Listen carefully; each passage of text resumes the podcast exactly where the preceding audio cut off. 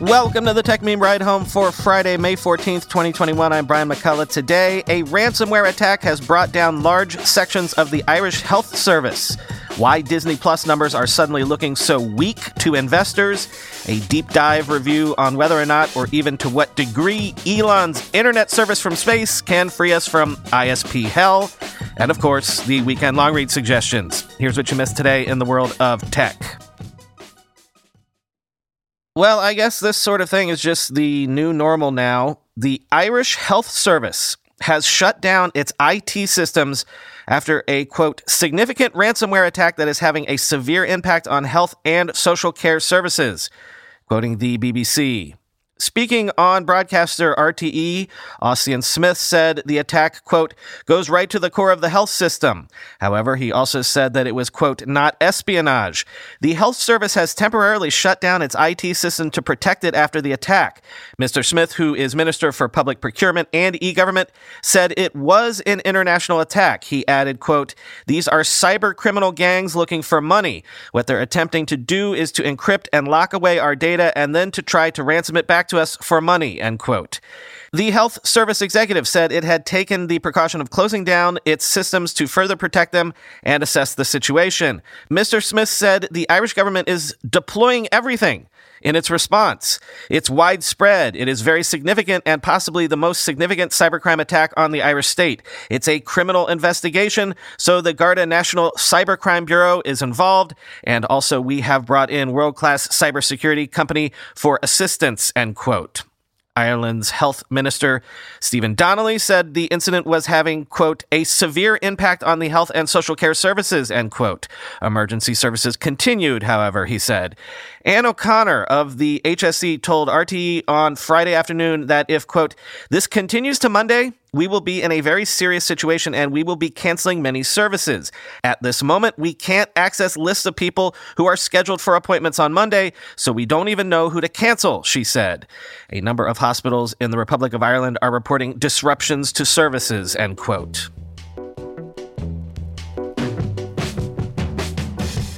Disney reported earnings yesterday, and Disney Plus missed on Q1 subscriber estimates reaching 103.6 million subscribers versus the 109.3 million subscribers expected.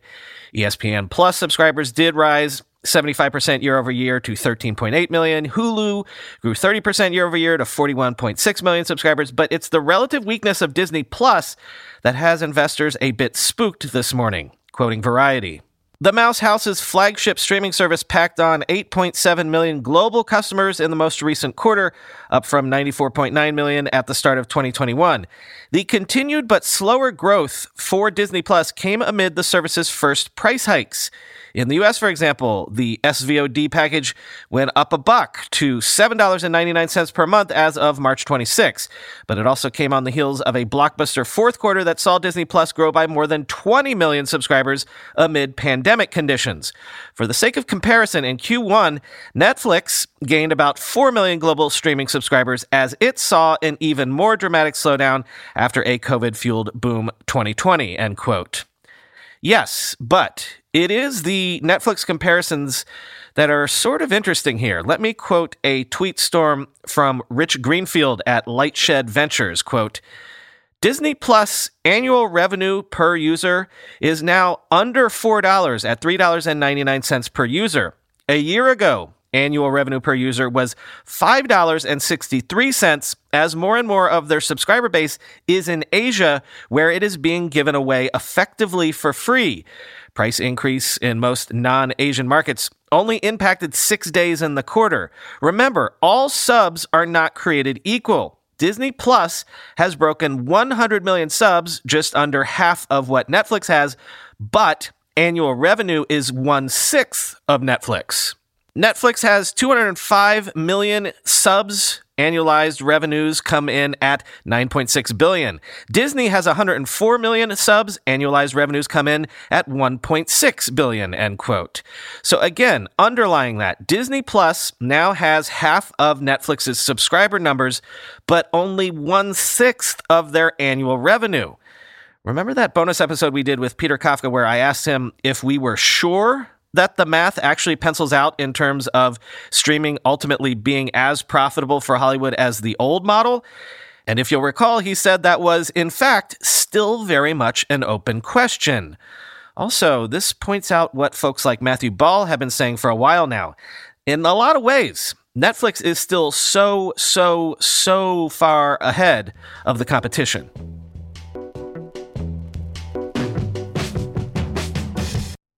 How about a review? A gadget review and a long one about a gadget and a service and a technology that I have to admit I've been very curious about. Over at The Verge, Nilay Patel has a review of SpaceX's Starlink Internet from Space satellite service.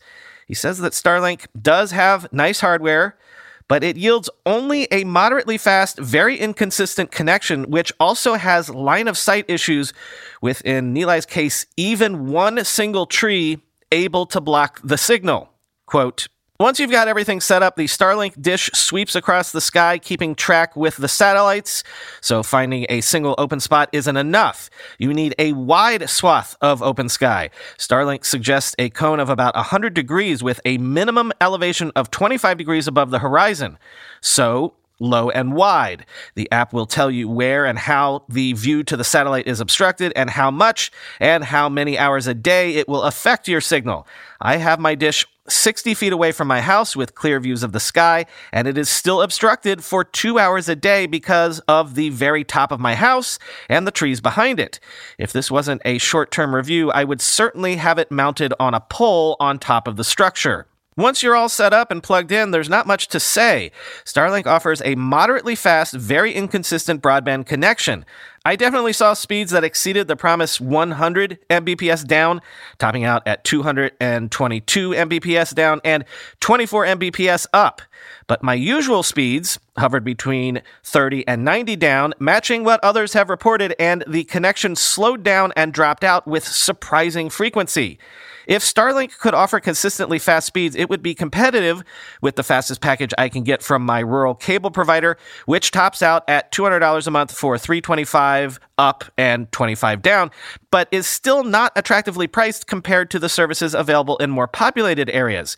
In my week of testing, Starlink was perfectly fine for anything that buffers. I was able to stream Netflix and Disney Plus in 4K and jump around YouTube videos without significant issues, but doing something faster paced, like quickly scrolling through TikTok videos, would run into delays. Services that require a sustained real time connection, like Slack, Zoom, or gaming, simply weren't usable for me, even when I was seeing the fastest speeds. I had high hopes that I could spend several days working over Starlink, and after just a few lost Slack messages and Zoom calls where my video dropped to low resolution and then froze entirely, I gave up. Many Starlink beta testers report similar experiences, consistent dropouts of a few seconds every few minutes. Starlink's latency also swings from fine, Zoom did not exhibit any delay when it worked, to pretty bad. My feeling is that the connection dropouts are going to be worse for gaming than latency, so I didn't spend any time testing gaming latency, but Starlink itself measures ping times for Counter Strike Go and Fortnite in its app, and I rarely saw those numbers dip below 50 ms, mostly hovering around 85 to 115 ms. Those aren't numbers you'd want to game with unless you like losing. Some Starlink testers have been able to play games and even use Stadia, but that seems both inconsistent and heavily dependent on satellite coverage in your area. All of the people dreaming of Starlink upsetting cable monopolies and reinventing broadband need to seriously reset their expectations. At best, Starlink currently offers reasonably fast access with inconsistent connectivity, huge latency swings, and a significant uptick in time spent considering whether you can just get out the chainsaw and solve that tree problem yourself. Maybe this will change as the company launches more satellites. Maybe it will eventually work better in areas that are dominated by tall trees. Maybe one day it will not drop out in wind and heavy rain. I didn't give Starlink a formal review score because the whole thing is openly in beta and the company isn't making many promises about reliability. But even when it's final, you're still looking at a service whose near term best case scenario is being competitive with a solid LTE connection. I am no fan of cable companies and wireless carriers, but it's simply true that my cable broadband and 5G service are both faster and more reliable than Starlink, and they will almost certainly remain that way, end quote. Read the entire thing for much, much more, including an indictment of the incumbent ISP industry for being so terrible that even with all of those caveats just mentioned, people like me still find Starlink pretty tempting as some sort of possible way out of our ISP hell. It's a bit of a long read, but it's worth it.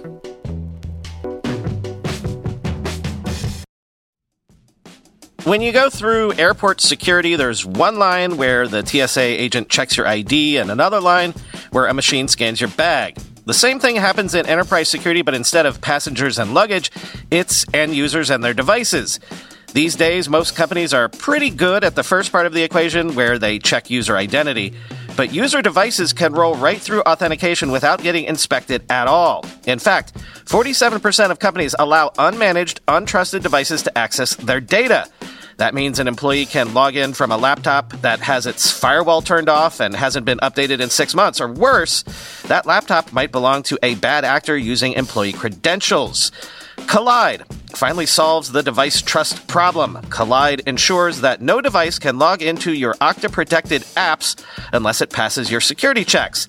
Plus, you can use Kolide on devices without MDM, like your Linux fleet, contractor devices, and every BYOD phone and laptop in your company. Visit kolide.com slash ride to watch a demo and see how it all works.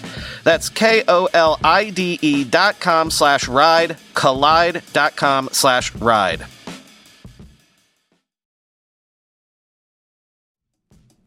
With everybody fighting for attention, how can your business stand out and connect with customers? Easy. Get Constant Contact. Constant Contact's award winning marketing platform has helped millions of small businesses stand out, stay top of mind, and see big results fast.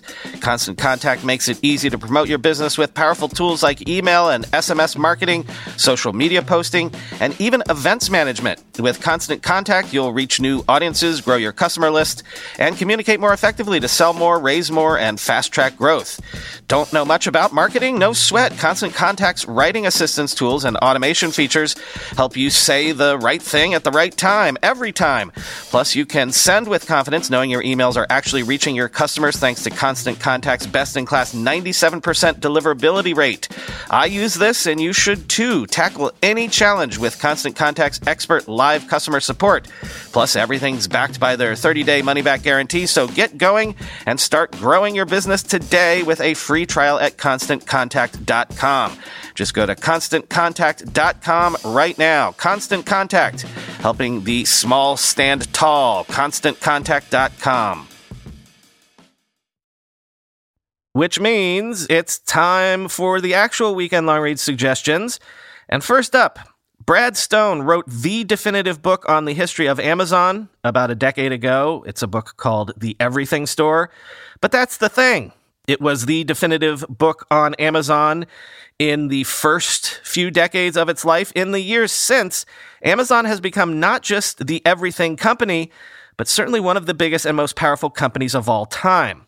So, an update was needed, and with this new book, Amazon Unbound, Stone has delivered it. I've just started diving into it myself, but if you want a more detailed review before considering buying the book yourself, read this from the New York Times. Quote, Significantly, the book is also very much a biography of Bezos, and that makes it timely at a moment when our economy is dominated by giant firms headed by a small handful of men whose personalities and whims we need to understand whether we like it or not. Amazon in the 2010s was an intensely personal venture, run by one of the wealthiest men in the world according to his own desires and reflecting his own personality, end quote. So give the book a try to understand Bezos, perhaps, and thus understand Amazon better. Next, a sort of corrective or maybe even a mea culpa. Remember me saying recently that the PlayStation 5 launch has been such a disaster. Maybe it's one of the worst hardware rollouts of all time. But this piece from Peter Rubin in Wired makes the exact opposite argument, making the really convincing case that, in fact, this might be one of the most successful gaming platform launches ever. Quote, Six months after its November 12th debut, the PlayStation 5 is well on its way to being a success story for Sony. As of March 31st, the company had sold 7.8 million of the new game consoles worldwide, enough in both units and dollars to make it the biggest console launch in US history. Bigger than Nintendo Wii, bigger than the Xbox One, bigger even than the PS4. And who knows what that number might be if everyone who wanted one was actually able to buy one. Whether you're among the 7.5 million who already have a PS5 or the millions who might have one, if not for that whole unprecedented global disruption thing, the real question is whether the PS5 is delivering the experience. Are developers harnessing its feature set to create games that weren't possible before? Have first party and indie studios navigated the pandemic well enough to keep the pipeline of exclusive titles stocked? Is the PS5 proving to be, as PlayStation chief architect Mark Cerny promised two years ago, a revolution rather than an evolution? The short answer is yes. The slightly longer and more accurate answer is it's getting there. End quote.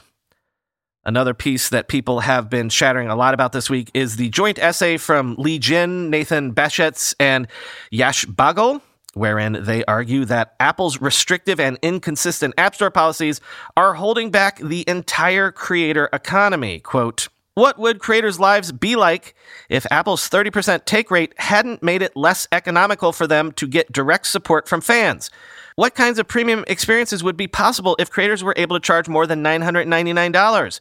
What kinds of apps would exist if Apple didn't take it upon itself to judge which apps are valuable or moral and which are not? We can imagine some pretty compelling possibilities for businesses like Spotify, YouTube, Twitter, Instagram, TikTok, Snapchat, Discord, Twitch, and Substack, but that's just the tip of the iceberg. It's much harder to imagine what new services might emerge or what shape the economy might evolve into in the long run.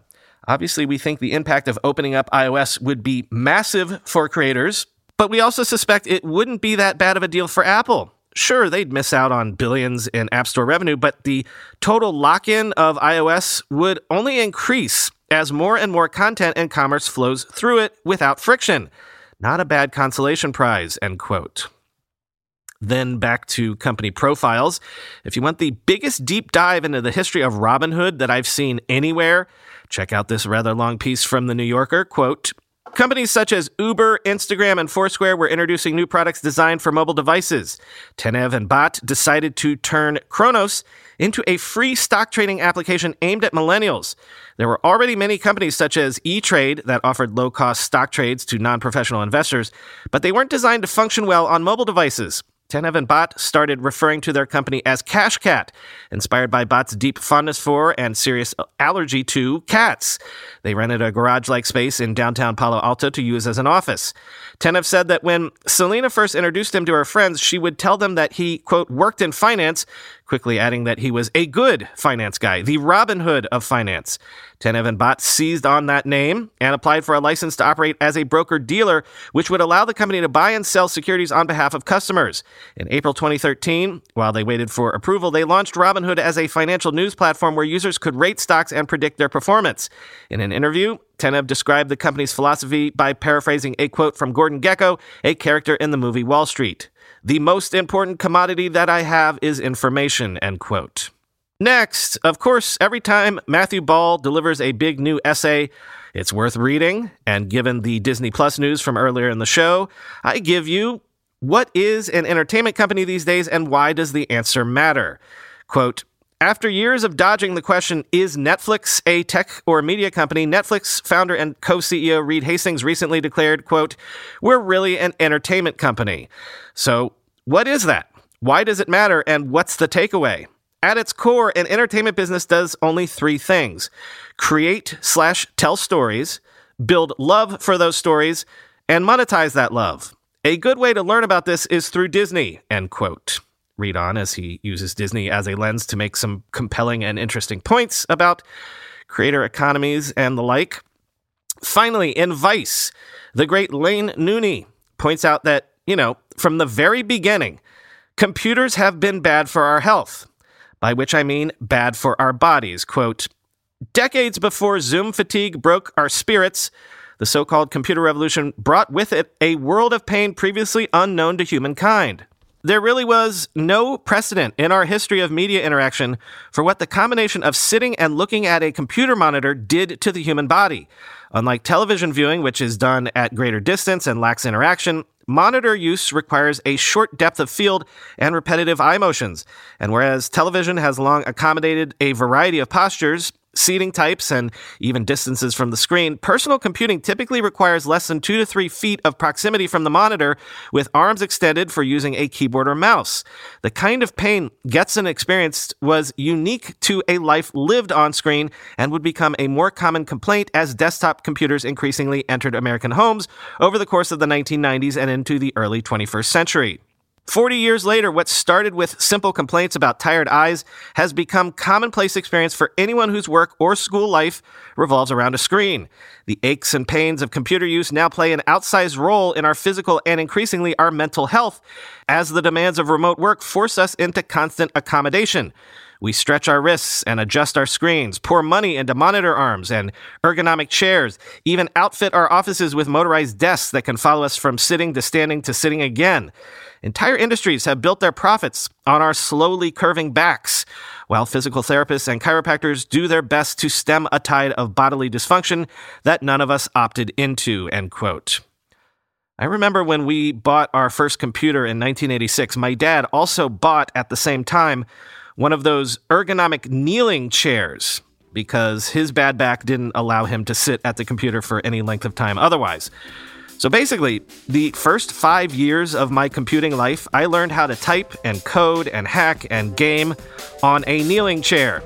I wonder if maybe I should go back to that.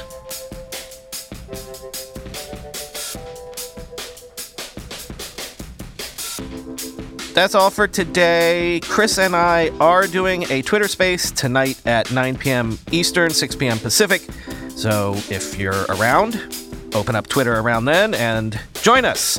Be there or be square. Or also, of course, you could just listen to the space when I release it as an episode sometime tomorrow. No Ride Home Plus content this weekend, but more coming next weekend. And of course, Ride Home Plus listeners can listen to the Twitter Space episode ad free. Talk to you on Monday.